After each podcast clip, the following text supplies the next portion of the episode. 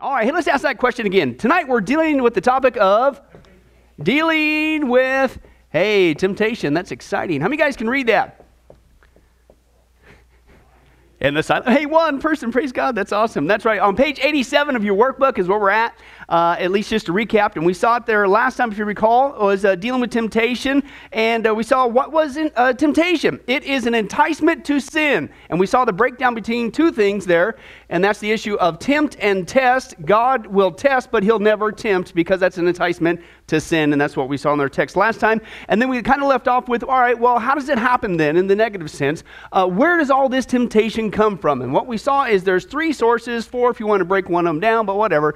Uh, is the issue. And the one that we got to deal with last time was the source of the world, okay? Now, dare I add uh, this word too? This is the wicked world system, the cosmos, that which is evil. Everything in this wicked world system vies for our attention, tries to get us to entice us to sin, uh, to do anything and everything but look like Jesus Christ, act like Jesus Christ, uh, behave like Jesus Christ. Everything in this wicked world system. It's not just a world, it's a system, but it's wicked. And we saw last time the and hopefully it was would leave a, a, a a sick taste in our mouth. It's like, when you see how evil this wicked world is, that we would dare play with it. And we kind of left off with some stinging passages from the scripture, and James certainly talked about that. It says, listen, this is no small deal. When we're sitting there and we're loving this world and the things of this world, in essence, you could say you love God all you want, but the love of the Father's not in you. That's some strong words that John talks about. And then James, I believe, says, listen, when you are constantly living in the world, you're just thinking about the world. You're a worldly Christian. It's, oh, hey, it's everybody's doing it. Not that big of a deal. You're not struggling with sin. You're not praying and asking God, help me to deal with sin. I want to walk in holiness. You, that's the furthest thing from your mind. You're in this playground. James says, man, you better knock it off because you're acting like an enemy of God. That's what we got to deal with. Now, listen, here's why it's such a struggle. This is why we got to deal with this. That's just one source. Every day we get up, man, every single day. It's not just one enemy we got to fight with. We have to fight a battle on three fronts, 24 hours a day, seven days a week. Now, we get into the next one, and that is simply called our flesh. Now, can I translate the word for you tonight? Flesh, that's one of those Christianese words, right?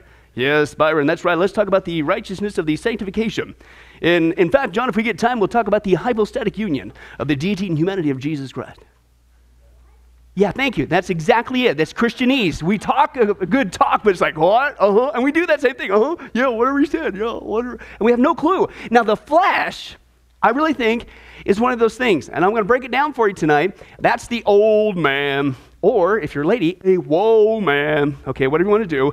Uh, it's, uh, it's the old you. Okay, let me break it down. The old you. Okay, now that's because we saw before when you got saved, you were a tripart being. We're a spirit, we're a soul, and we're a body. Now, your soul is your mind, your will, and your emotions. That's your, your deal.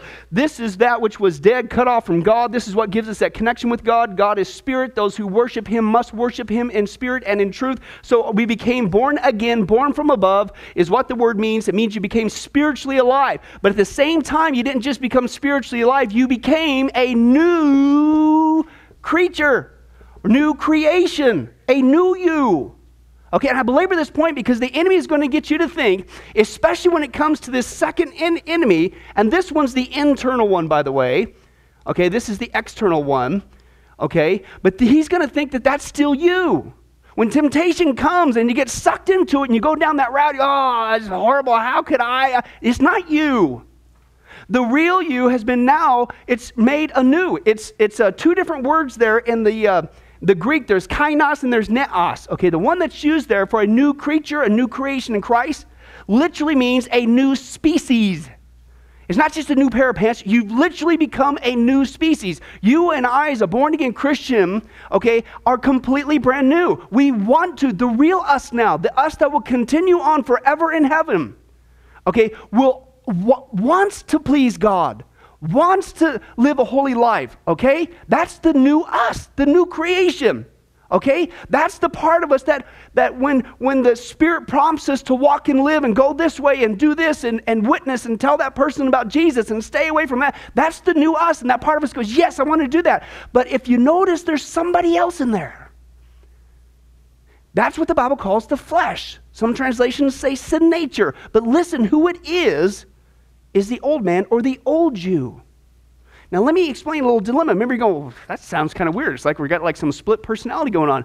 Sort of, in the spiritual realm. Okay? The Bible says that this flesh nature, okay, has no power over us. You are no longer slaves to sin.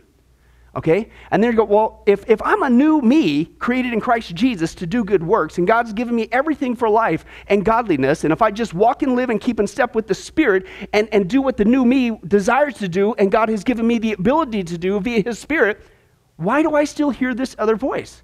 Isn't that me? No, it's the old you. Let me draw a distinction for you. For years, I didn't get this, okay, in the scripture. It's like, well, that's got to be me. I mean, that was me. No, it's the old me.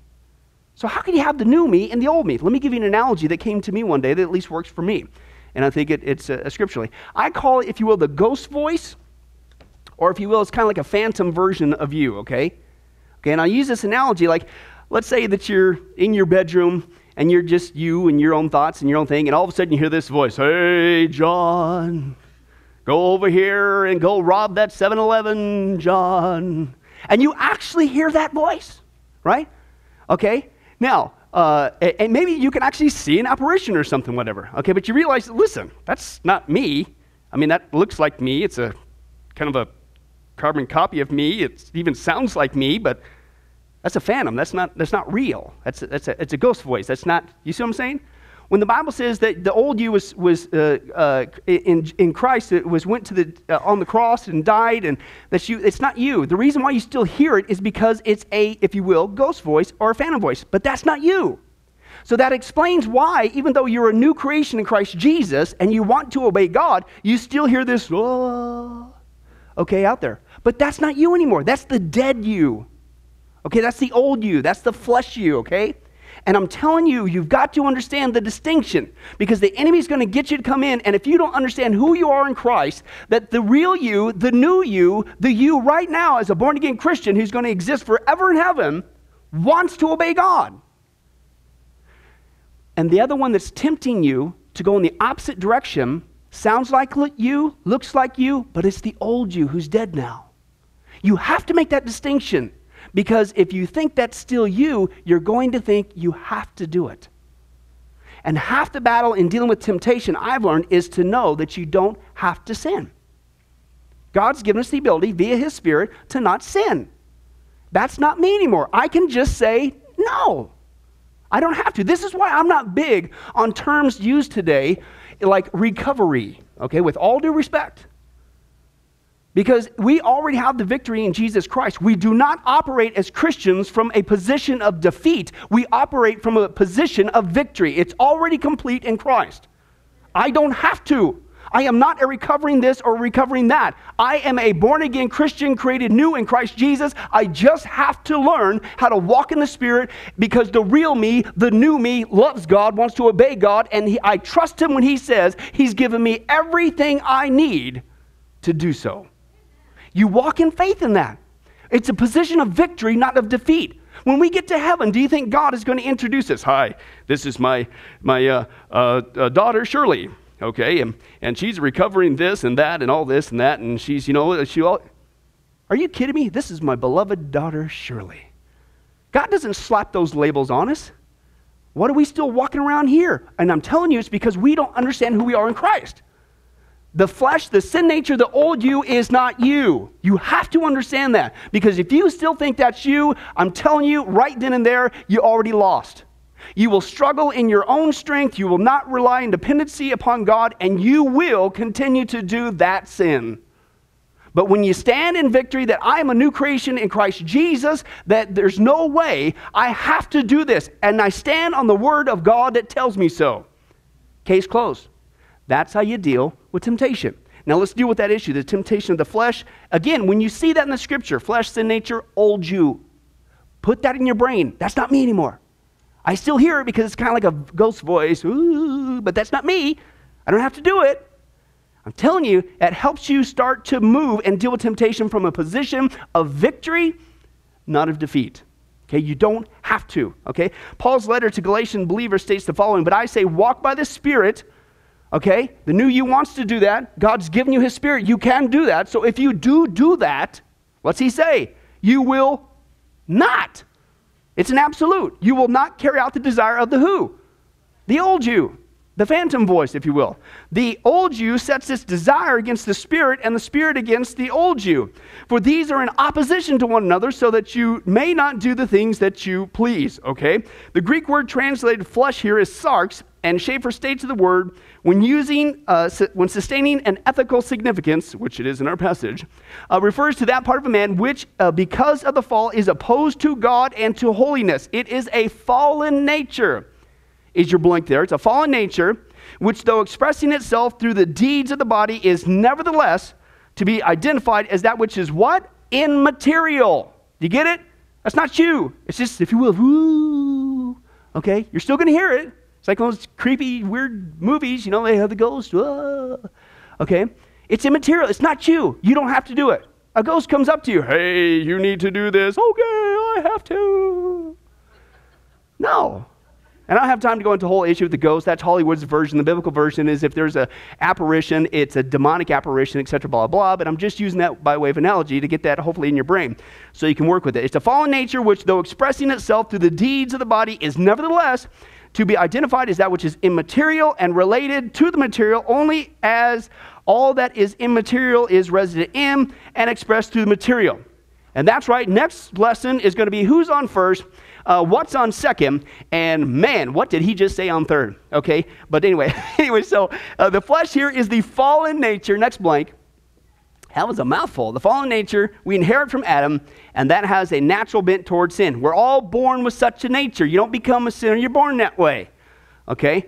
Uh, Paul expressed his struggle with the flesh, or the old Paul, if you will. Okay, in Romans chapter 7, say that I know that nothing good dwells in me, the old me. Okay? That is in my flesh, the old me. For the wishing is present in me, but the doing of good is not. The old man does not have the ability to do it, but the new you does. You get it? That's the victory, okay, that we have. When we become Christians, we are said to have died to sin. Paul goes on to explain that this death to sin means that we are no longer, listen to this, memorize this verse, we are no longer slaves to sin. If I am not a slave to sin, why am I not in a constant state of recovery? That's a slave statement. I am not recovering. I have the victory in Jesus Christ. I just have to walk in it. I have to trust God in it. We don't doubt when it comes to eternal security. We stand on that without sleeping. The same Bible says, I am no longer a slave to sin. That should be one of the greatest, biggest bumper stickers in the world. Right? We spend so much time in counseling and this and that, and I'm not against it per se, but we spend so much time and people, listen, you've been freed from that. Walk in it. You have to understand who you are in Christ. Jesus did not just save us from the penalty of sin, namely hell. We get that one. We do know that one day when we die or the rapture occurs, whatever's first, we are going to be rescued from this place of sin, this wicked world system. Praise God. But the Bible is clear. The third P, for those of you who need a sermon desperately, and here's your three points. Okay, He's also saved us from the power of sin. I'm not a slave anymore to it. That's awesome. Do you get it? We get this one, we get this one, but this is the, like the third missing victory that Jesus accomplished on the cross. And because we don't get it as Christians, I think that's why we muddle so much. And we're in that con- uh, quandary. It's like, I want to obey God. We're still stuck with Paul, and we don't understand it doesn't have to be that way. Jesus has won all three for us, not just two. And we walk in that. Okay, temptation from the devil, okay, is the next one. Okay, over here, we'll put it in here. Temptation from the devil. Now, I, I, need to belabor this point. It used to be up at the upper 40s, but now, that's right, current statistics, those who profess to be Christians, uh, 65% of Christians do not believe what we're about to discuss. They don't believe the devil's real. That's the stat. Can you believe that? Here's what it is the third source of temptation we see in the scripture is of the devil or demons. Okay, Paul states this in Ephesians 12 For our struggle is not just against flesh and blood, but against the rulers, against the powers, against the world forces of this darkness, against the spiritual forces of wickedness in heavenly places. Okay?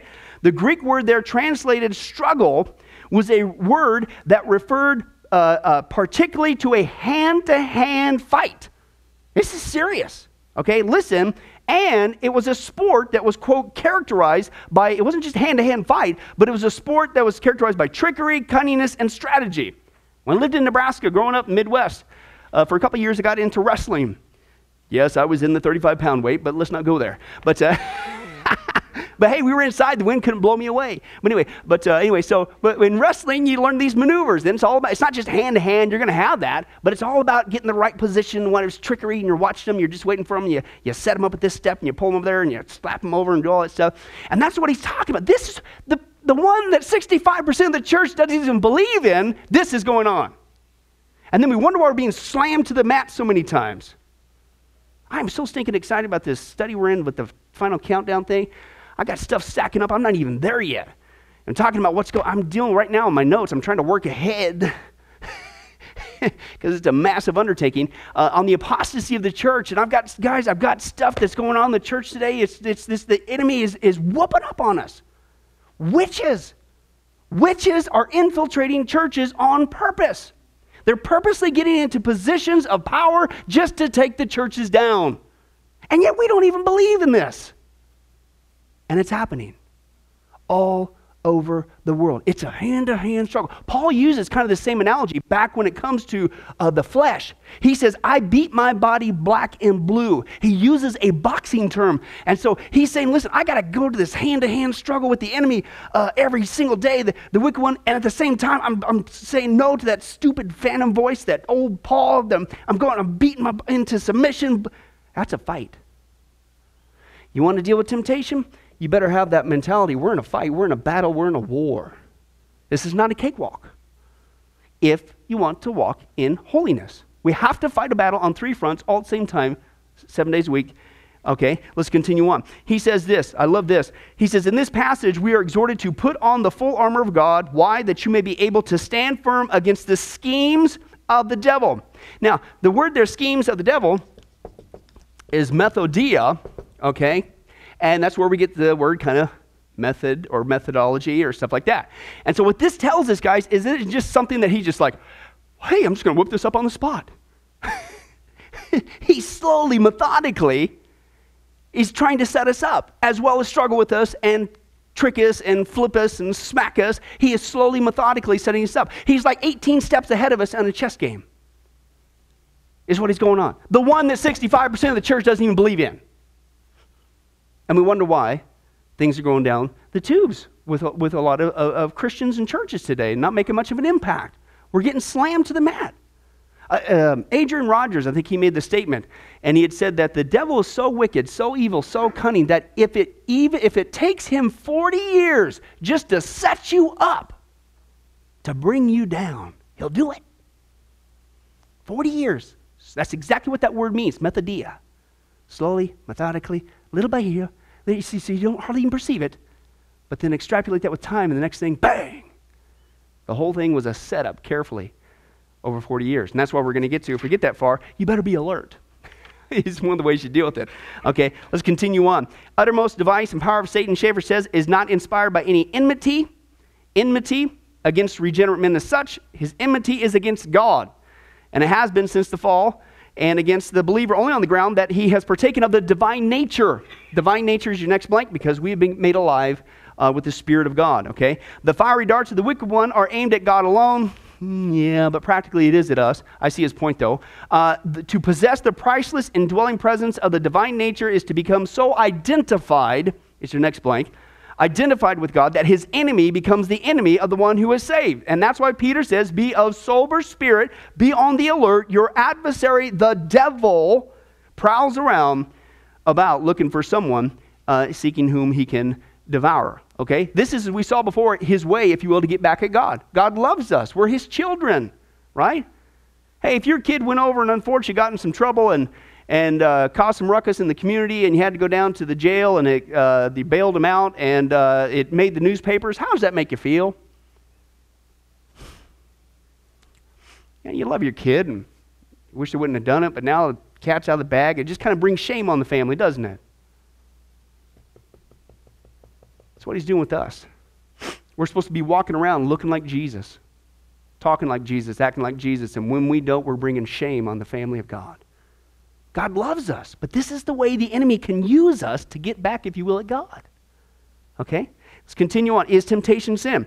Well, that's a good question, Debbie. Thank you for asking. Uh, how many times do we as Christians ask this question in our lives? Let's take a look at the scripture. In Hebrews, we read a very interesting verse For we do not have a high priest, Jesus, who cannot sympathize with our weaknesses, but the one who has been tempted in all things as we are, yet without sin. Okay? So the writer of Hebrews tells us that Jesus Christ is intercession as a high priest. And he says that Jesus can be sympathetic since he was tempted in all things as we are, yet without sin. Now, here's the point it's the same Greek word we saw last time if you were in the study, uh, peirazo and dokimazo. Remember that? And the peirazo is the one that's used of the devil for enticement to sin. It's the same one that's here. He was tempted to sin, not a test, from God. He was tempted to sin, yet he was without sin. So Jesus was enticed to sin, but he never fell. So temptation, therefore, is what? It's not a sin in and of itself. And that's another thing the enemy will get. Even if you experience victory, he'll try to get you like, well, how could you even think that? How could you even? I, I, you didn't do it, but you start going down that lie.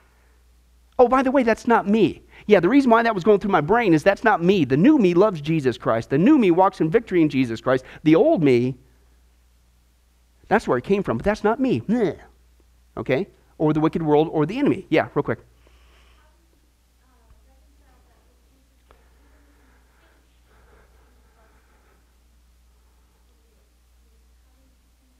Well, he, what he says there in the passage, he says that if you've lusted in your heart, okay, uh, with your eye, you've already lusted in your heart. Okay, it's, it's already a, a, conclusion. He knows the heart. Okay, you've, yeah, exactly. Okay, this is just talking about the act of temptation. Somebody comes up and says, "Hey, uh, uh, uh John, go rob that 7-Eleven." Bang! Are you kidding me? I ain't going there. He didn't sin. That was a temptation. All right. Now, if he sits there and for the next five minutes he starts, yeah, you know what? The next thing you know, Okay, so if I got Ruth involved, okay, she can drive the truck. Okay, then I'll get the dog. I'll bring the dog with us, man, because that's the ultimate distraction. He's a little ankle biter guy, like the Pastor Billy's wiener dogs, and we'll get him in there, and they'll cause a ruckus and cause a scene, and then I'll do that. well, you didn't do it, but at that point, you're starting to in your heart. You know what I'm saying? So, but just the thought of itself uh, is not saying yes very quickly. Yeah, but that's a classic one. Anyway, but anyway, that's right. You can get a sl- no. I'm not even going there. anyway, so let's continue on. It's not sin, okay? Uh, and uh, in fact, Paul assures the Christian believers this is again a position of victory. Listen, no temptation has overtaken you, but such as is common to man, and God is what? Faithful, who will not allow you to be tempted beyond what? You are able. Why? Because the new you loves God, wants to obey God, and He's given you His Spirit to pull it off. You don't have to. Okay?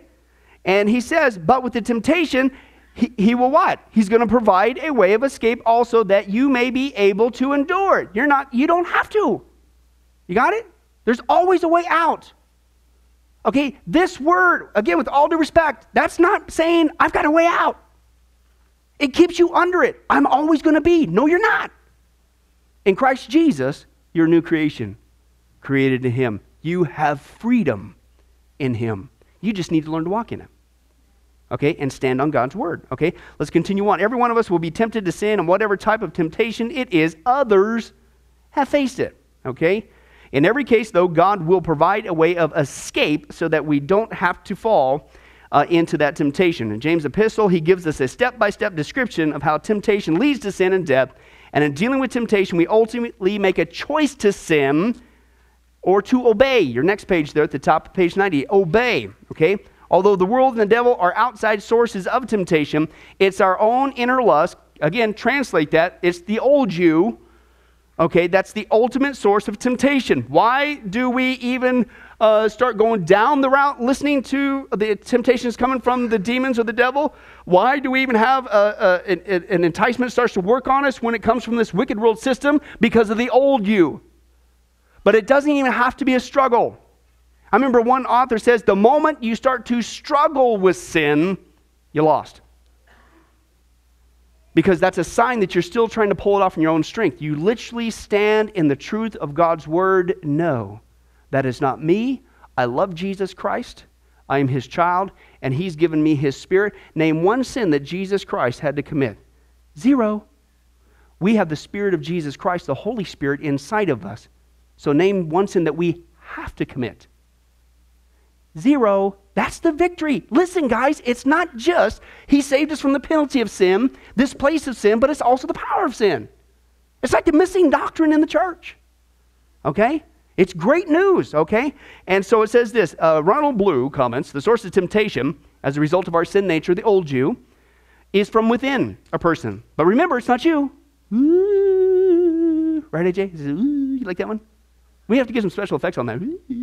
Anyway, so it's the old you uh, and its own evil desire, lust or inner craving. You're dragged away, you're enticed. The inner craving draws a person out like a fish drawn from its hiding place and then entices him deleazomenos, or the verb delazo, to bait, to catch a fish with bait or hunt in snare. So a person builds, the old you builds and baits his own trap. Fall into temptation, progresses from craving, uh, many times creating curiosity, this enticement, conception to sin, uh, which is the choice to give in to it, then birth to it, the actual sin, and the end result is spiritual poverty and moral, sometimes physical death. What? Remember, we, we, we've said this so many times, guys. Who are we dealing with? Well, that 65% of professing born again Christians don't even believe him. Uh, the devil, who's not just a liar, who we don't just have to go this hand to hand combat, who not only slowly, methodically is setting this up 18 steps ahead. He's been kicking around for 6,000 years. He knows this, guys. This is who we have to deal with. But listen, Jesus gives the victory. We don't have to worry. Okay? But who are we dealing with? That's who we're dealing with here. And this is what he wants to do. Ultimately, we saw his character isn't just a liar, he's a murderer. And so ultimately, it's not just to, if you will, get back at God by getting us to act like him and therefore bring shame on the family of God or the name of God. If he can, he will murder you. Think about it. We've talked about this before. The temptation to go out there and get absolutely slovenly drunk could lead to death, your own and or the death of other people. The temptation to get absolutely out of control with rage could lead to what? Somebody else's death, or your own death, or something horrible. You know what I'm saying? The temptation to uh, uh, uh, live immorally, commit fornication, uh, do what the world says to do when it comes to lust.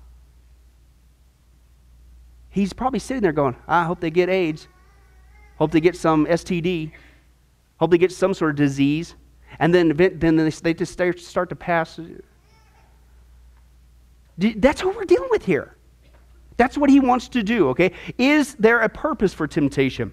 Realizing that God has all power, we know that he could easily have destroyed the evil world system that developed after the fall uh, of sin, uh, man into sin. He could have just easily destroyed Satan, your blank there, destroyed, when he regenerated us. He could have destroyed our sin nature, could have completely got rid of. Woo, let's try that. Ready? One, two, three. You guys really did it. I can't believe it. Anyway, uh, it's on video too. Woo, all right. Uh, I feel close to you, man. Anyway. He could have destroyed the woo, the old you, the sin nature, okay, and created in us uh, uh, the pre-fall Adamic nature, which had no bent towards him, okay. These were all possible with an omnipotent God, but he, he chose not to do any of these things, and as a result, we will struggle with temptation. And again, I would say the struggle there, it's we need to learn to deal with it from a position of victory in Christ, not from defeat. Okay? and we, we will will deal with that uh, as long as we live on this earth. But why has God allowed this environment where we are continually tempted? Is there some purpose for allowing this? Although we may not be able to fully answer these questions, I've got some answers. Uh, the Bible does not give us the reasons behind God's allowing temptation in our lives. I'll give you one. What do you expect if you really want to have a relationship with God? Because what comes with that is the ability to make a choice okay? And you have to have that ability, okay, uh, to make a choice, i.e., to say a true yes or say a true no, okay, if you're going to have a relationship, a loving relationship. If God just said that we were only going to say yes all the time this side of heaven, Is that really a loving relationship? Is that a reciprocated relationship? I have two children. Yes, I have two children. I'm just making sure. No, I have two children, and uh, I'm their father. I will always be their fa- uh, father. They're always going to be my children. But at what point does it become a loving relationship? When they, of their own volition, say, Yes, I want to love Papa back in return, right? If I made them love me, right? So I will say one thing the reason why we still got this battle going where we, every day, because every day that Paul says, Romans 6, you, you can, are you going to be an instrument of wickedness or an instrument of righteousness? That's a choice. Every day you get up, am I going to, yes, no, yes, no. And when we say yes, we're saying, I love you, Jesus. You get that? And, you know, that's, that's a whole other reason. Why does he allow it? Because this is our way to not just say, obedience is a way that we show we do love God. Right? Wives. Your husband say, I love you, I love you, I love you, I love you, I love you. But sometimes you say, hey, that's nice, but could you please take out the trash? And basically what you're saying is, show it. As Christians, we can say all we want, we love God, but can I tell you? We show it by the way we live. We show it. So that's another reason for a relationship. We show, oh, here's another one. How many guys would ever love to just cold cock the enemy, man? Just knock him out. Wouldn't it be cool? Not even have to wait till he gets chucked in the lake of fire at the end of the uh, millennial kingdom after the final rebellion. Wouldn't it be cool? Listen, when you obey God, you show God you love him, and if you will, you get to give an uppercut to the enemy says, No, you're the loser. So that's another reason that we want to walk in holiness and obey. Okay, let's continue on. Uh, that's why he's done it. Paul infers that the struggle between the flesh and the spirit will push us to dependence. And dare I say that that's kind of a Christianese word, but that's what we're talking about here tonight. This whole arena right here of the new you created in Christ Jesus to do good works. He's given you everything you need for life and godliness. If you walk and live and keep in step with the Spirit, you just walk in dependency, that that's how you are going to live. It's God in you by His Spirit through the new you who is pulling it off. That whole mindset is this attitude of dependency. And that's a good thing to learn, right? It's also a way that we develop our spiritual muscles, I would say, is another reason, right? As you learn to say, ah, no, uh, uh, you're pumping iron, if you will, spiritually, right? Uh, resistance over and over again every day, yes and no. And obviously, well, I'm trying not to. Thank you. I know, John. I just you know why I'm wearing baggy clothes. I said this to somebody just the other day. No, just kidding. they fit my baggy arms. But anyway, let's continue on. Uh, dependence in being led with the Spirit. For here lies the source of our strength to overcome temptations, our dependence on the power of the Spirit to carry out the law of God. Uh, but you say there's uh, are not risks so great that God would do better to eliminate temptations? The answer is no. For testing is the route for approval and growth in the Christian lives. Proving requires test. Testing growth uh, is face, uh, faster in the face of opposition. Uh, great results involve great risk. Testing are God's way of offering us, listen, opportunities for approval and growth. Oh, I want to live a life that's pleasing to God. Oh, I want to be conformed to the image of Jesus Christ. Jesus was tempted over and over and over again, and he was tempted by the actual devil himself. I don't know if we've ever had that privilege, if you want to call it that. Okay. Most likely, probably just a demon. I don't think any one of us, myself included, are big enough attention for the devil himself, but certainly demons. Yet he was without sin, Jesus was. And we don't think that we need to go. No, it's, it's you're building spiritual muscles. It's for growth. They are a way of Satan's defeat. Punch him in the head, and uh, which way we go largely depends on us, not us in of ourselves. It's in the attitude of dependency, in the sufficiency, in the victory that we have in Jesus Christ. As we read in Paul's letters, no temptations overtaken us. We already saw that. God always provides a way of escape. Is your next blank there? A way of escape when temptation comes into our lives. So, how do we react? Well, here's three things very quickly. Uh, and he says this number one, be alert and perceptive. We already saw that, that Peter says, be sober and alert. The blank there says this Satan is constantly looking for a time of weakness and drowsiness in our lives to make us fall. Okay, gotcha? That's why you're in a battlefield mentality. I've given this analogy before, but if you're in the jungles of Vietnam and Charlie's all around you, what are you doing? What's your attitude? You know, you're not, hey, you uh, got a disco ball going. Hey, yeah, hey. You, yeah, thank you. That's why. And that's what he says spiritually every day. He's out to get you. Methodeia. You better pay attention. Okay? That's be sober. He's looking for a time when you're just la la la la la la la la. You know, I just, want, I just want to go veg. I just want to go, you know, excuse me? Pay attention. Mm, anyway, we'll continue on. Uh, we must not only be on the alert, but perceptive to discern the schemes of the devil. This only comes when we have our minds sharpened by the constant training from the word of God. The psalmist says, How can a young man keep his way pure? By keeping it according to your word. With all my heart I have sought you. Do not let me wander from your commandments. Your word I have treasured in my heart that I might not sin against you. Okay? Yield to the Spirit's power. That's what we were talking about. Number two, this whole thing here uh, tonight. It's important that when we are in the midst of the temptation, we remember where our power to overcome the temptation comes from. It's from God. The Spirit of God is inside of us as a born again Christian. And I am made a new creature in Christ and I want to obey. The good news is He's given me the ability to obey. Walk in it. That's what that word, if you will, breaking it down, yield means. Okay? That's where the power comes from. Paul tells us in Galatians, but I say, walk by the Spirit. You'll not carry out the desire of the flesh, the old you. But Paul struggled with falling to temptation early in his Christian walk, but he gained the victory when he what? When he realized, if you will, the missing doctrine. The third P is what's going on there. This is what he says For the law of the Spirit of life in Christ Jesus set you what? Always recovering? No, sets you free from the law of sin and death. You don't have to anymore. In the midst of temptation, the power of the indwelling Spirit will give us victory.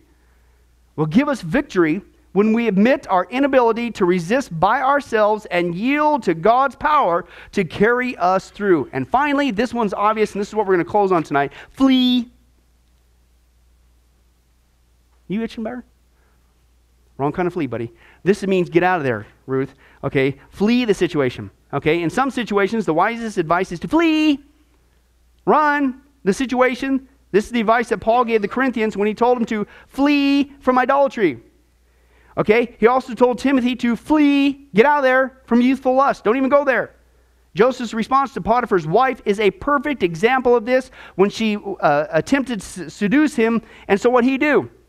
He stuck around. Let me tell you the 19 reasons why I should not be doing this. And went, know. He got out of there.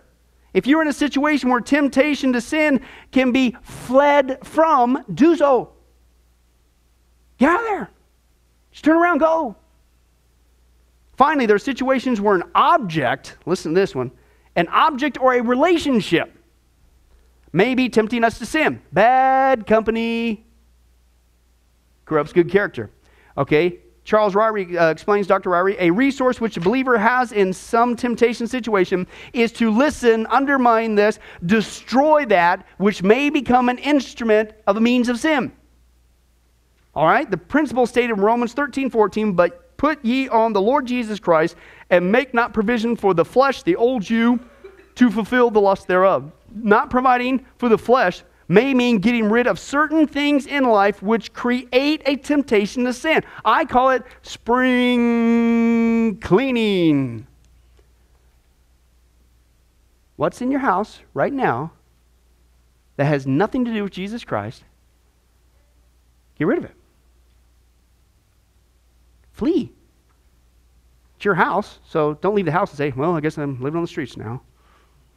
No, you have it leave the house. Flee, get rid of it, okay? Is what he says. Another resource which the believer may use to help him overcome temptation is good company. Okay, flip it around. That means also stay away from bad company. Yes, but I'm just uh, in this bar witnessing to these folks. That's great. But if you got a problem with drinking, that's probably not the best thing for you to do right now. Okay? Wait until you understand the victory we have in Jesus Christ. Maybe go back in there. I'm not against that. But half the time, that's really not what's going on. Okay? It's just a rationalization, okay? He continues on. He says, uh, uh, after advising Timothy to flee youthful lust, Paul adds, but follow righteousness, faith, charity, or love, peace uh, with all them that call on the Lord out of a pure heart. Good companions can help prevent temptation taking the wrong course. The Proverbs put it this way He who walks with wise men becomes wise, but the companion of fools will suffer harm. Okay? When we have been given the resources for victory, and we have, if we will only choose uh, to walk in obedience to God's law and dependence on His Spirit, we don't have to. Okay? Now I'm going to close with a story and a video, getting high tech tonight, if I can pull it off. Uh, that kind of deals with this last part. That, and, and there's kind of three things going on, kind of wrapped up into this. Okay, I want to make it practical for you. Flee from temptation. Don't flirt with it. Okay? Uh, pay attention. Get rid of anything. Okay? Uh, get rid of any instrument. Okay, that could be causing a temptation. Okay? And then finally, uh, good company to bring you up versus, if you want to flip it around, bad company that can bring you uh, down. Okay? Now, uh, I know what you're thinking. You're thinking that uh, after service, you guys are going to uh, have a pool, put some cash in together, and the first person within one week, because you have to have time to do this, one week who can actually recreate and decipher what in the world I just wrote up there, and we'll donate that to the youth camp fund. but that's what I'm talking about. I can't even see it. Flee, get rid of the instrument, causing temptation, good company versus bad company, all wrapped up into this. And uh, I need some theme music though. Thank you, Pastor Jim, because I have to get this out of the way. Keep going.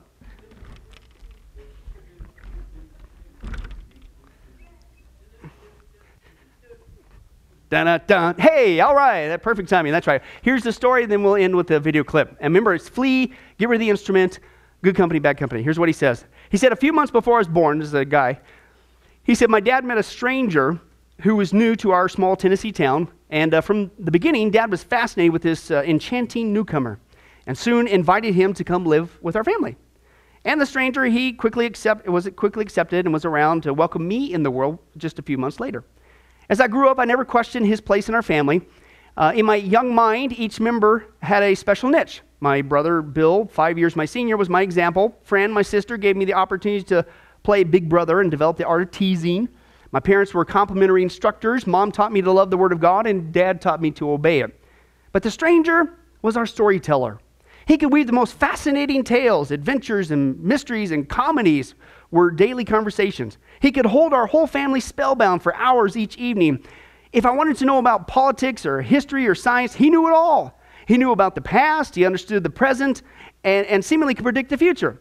The pictures he could draw were so lifelike that I would often laugh or cry as I watched him. He was like a friend to the whole family. In fact, he took Dad, Bill, and, and me to our first Major League uh, Baseball game, and he was always encouraging us to see the movies, and he even made arrangements to introduce us to several movie stars. My brother and I were deeply impressed with John Wayne in particular. Uh, the stranger, though, was an incessant talker, okay? Dad didn't seem to mind, but sometimes mom would quietly get up while the rest of us were enthralled with one of his stories about a faraway place and go to her room and read her Bible and pray. And I wonder now if she prayed that the stranger would leave. You see, my dad ruled our household with certain moral convictions, but this stranger never felt obligated to honor them. Profanity, for example, was not allowed in our house, not from us, not from our friends or adults. Our longtime visitor, though, however, used occasional four letter words that burned my ears that made my dad squirm. To my knowledge, the stranger was never confronted. My dad was a, a, a teetotaler and he did not permit alcohol in his home, not even for cooking. But the stranger felt like we needed exposure and enlightened us to other ways of life. He offered us beer and made other alcoholic beverages uh, often, and he offered them to us. And he, he made cigarettes look tasty and cigars manly and pipes distinguished. And he talked freely, much too freely about sex, and his comments were sometimes blatant, sometimes suggestive, and generally embarrassing. I, I know that my early concepts of man women relationships were influenced by the stranger, and as I look back, I, I believe it was the grace of God that the stranger did not influence me more. Time after time, he opposed the values of my parents, yet he was seldom rebuked and he was never asked to leave. More than 30 years have passed since the stranger moved in with my young family on Morningside Drive. He, he's not nearly so intriguing to my dad as he was in those early years, but if you were to talk to, uh, uh, walk into my parents' den today, you would still see him sitting over in a corner, waiting for somebody to listen to him talk and watch him draw his pictures. His name? We always just called him TV. Flee, get rid of the instrument. That's bad company to deal with temptation. Because this is, in essence, what's going on. We'll close after this exciting video clip. You guys ready? Okay, here we go. Television. Look at me. Look at me. Look at me. Look at me. Look at me. Look at me. No, don't look over there. There's nothing to look at over there. Look at me. Look at me. Look at me. Are you looking at me? Is everybody looking at me? Do I have everyone's attention? Don't get the wrong idea. I'm not trying to take over your life. You need what? What do you need? What do you need? You need to what? Go to the bathroom? Fine. Get up. Go to the bathroom. Come back. Look at me. You need what? You need to, you need to get something to eat? Fine. Get up. Go to the kitchen. Get something to eat. Come back. Look at me. You need to what? What? What? Sleep?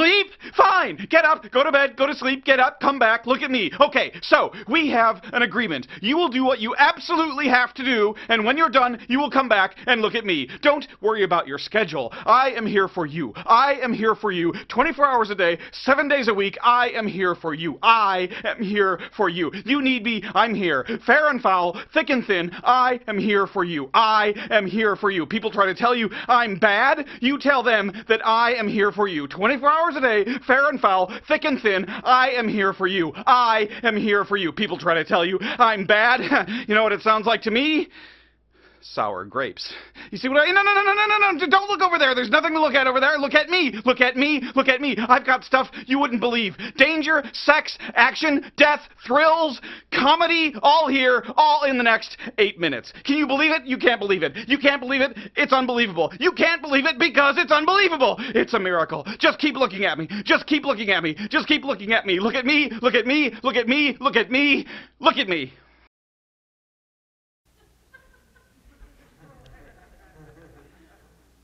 Pastor Billy, I just don't have time to pray. I'd love to witness, but I just, I, I just the schedule. I just, I'm just so tired. I, I man, I've been uh, every New Year's I set that thing. I'm going to read the Bible more, and it just never happens. Who are you looking at? Looking at me? Or are you looking at he? You want to deal with temptation? Get rid of the bad company the stranger, you will find you have so much time to do all the things that are for our good, and great things can take place for Jesus Christ if we would just deal with temptation. Amen? Let's pray. Well, hi, this is Pastor Billy Crone of Sunrise Baptist Church, and I hope you enjoyed today's study. But before you go, let me ask you one final question. Are you sure that if you were to die today, that you go to heaven and not hell? Before you answer that, let me share a couple things with you. Did you know that the Bible says that God is holy and that we are not? And the Bible also says that the wages of our sin or our unholiness is death. In other words, when we die, and it's coming for each one of us, we're all marching towards the grave at different speeds, but it's going to happen. The Bible says, therefore, since the wages of our sin is death, we deserve to die and go straight to hell and not to heaven. And that's bad enough, but to make matters worse, we don't want to admit this. God already knows. He knows uh, all of our behavior, everything, our thoughts, what we've done, what even we're going to do. He knows it all. He's gone. Even though He already knows this, we don't want to admit this. And so, out of love and mercy, God gave us something called His law or the Ten Commandments. It's kind of like His x ray into our heart to show us what He already knows that He is holy and that we are not. And it's this unholiness or sin that separates us from Him. Let's take a look at God's x ray, if you will, His divine law, to show us what He already knows. The Ten Commandments, uh, the ninth one, says this You shall not bear false witness. Okay? That's called lying. Okay? And if you've ever told a lie once, which we all have, myself included, the Bible says that makes you a liar. Okay?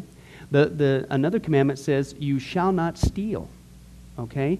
Uh, and you might think, well, that's something that everybody does. Well, it doesn't make it right, and it demonstrates what God is trying to show us that uh, we all have sin, and it's separating us from Him. Even if you took a pencil in the third grade from somebody, if you did it without permission, that's stealing. And so now you've become a thief. The Bible says that you shall not use the Lord's name in vain. And how interesting it is and unfortunate that the only name under heaven by which men might be saved, the name Jesus Christ, has now become a common cuss word. The Bible says that God is so holy that even his name is holy. If you've taken the Lord's name in vain and used it as a cuss word or even flippantly, the Bible calls that the sin of blasphemy. And so now you become a blasphemer. The Bible says you shall not commit adultery. And Jesus says if you even look at another person with lust in your eye, you've committed adultery in your heart. And finally, the Bible says uh, you shall not murder. And you might think, well, hey, I haven't done that one. Really? Well, again, the Bible says that the sin of hatred is the same as the sin of murder. The only difference is you pulled the trigger, if you will, in your heart. You wish they were dead. And in God's eyes, it's the same thing in principle. Folks, that's only just a couple of the Ten Commandments. We didn't even go through all of them. But I think you're starting to get the picture. The Bible is correct. We have all fallen short of the glory of God, myself included, and that we are separated from God as a result. And so when our time comes, we're not automatically going to heaven. We are headed for judgment. We are headed for hell. Now let me tell you the good news. The good news is that God so loved the world that he gave his one and only begotten Son, Jesus Christ, to save us. Jesus Christ died on the cross. It was the death penalty of its day. He paid in full uh, the price for our sins to be forgiven. Let me give you an analogy. E- for instance, even today, we could see that a person could commit a crime. Uh, they, they cannot reverse it. The, the sentence has been passed. The judge has uh, slammed his gavel, and they are ushered off into their jail cell. And in this particular crime, they are going to receive the death penalty. And so they're behind bars just waiting for the time, waiting for the call for them to go and uh, receive the death penalty. But believe it or not, as we know, there is a way that a person can get off a death row. And that is if the one in authority, the governor, would grant them a pardon. Now, they didn't earn it. Uh, they certainly don't deserve it. And there's nothing they could do uh, to earn it because nothing can reverse their crime. Okay? Yet the one in authority has that ability to grant them a pardon. Well, can I tell you something? That's what God has done through Jesus Christ. The cross was the death penalty of the day. God sent his one and only Son to die on the cross, to take the death penalty in our place, and that if we would just receive his pardon for all of our sins, God is willing to allow us to get off a death row. He's willing to forgive us completely of all of our sins. That's the good news that I want to share with you. God loves you. The Bible says that God is not willing that anyone should perish, but everyone come to repentance. Won't you, if that's you, call upon the name of Jesus Christ right now? Won't you ask him to forgive you your sins? The Bible says that if you confess with your mouth Jesus is Lord and believe in your heart that God raised him from the dead, you will be saved. Won't you do that now, wherever you are? Please take God up on his amazing loving offer. I'll let you down. Man will let you down. People will let you down.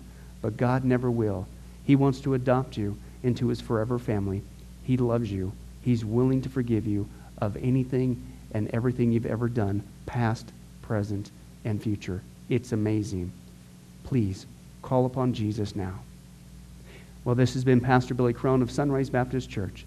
If there's anything that we can do for you, please don't hesitate to ask. Our number and information will come up here on the screen here shortly.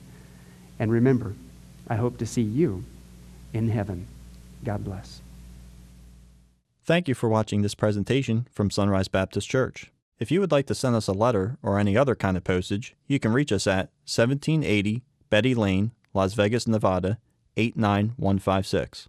For more information, you can give us a call at 702 452 8599 or email us at bcrone at getalifemedia.com, or you can visit our website at www.getalifemedia.com.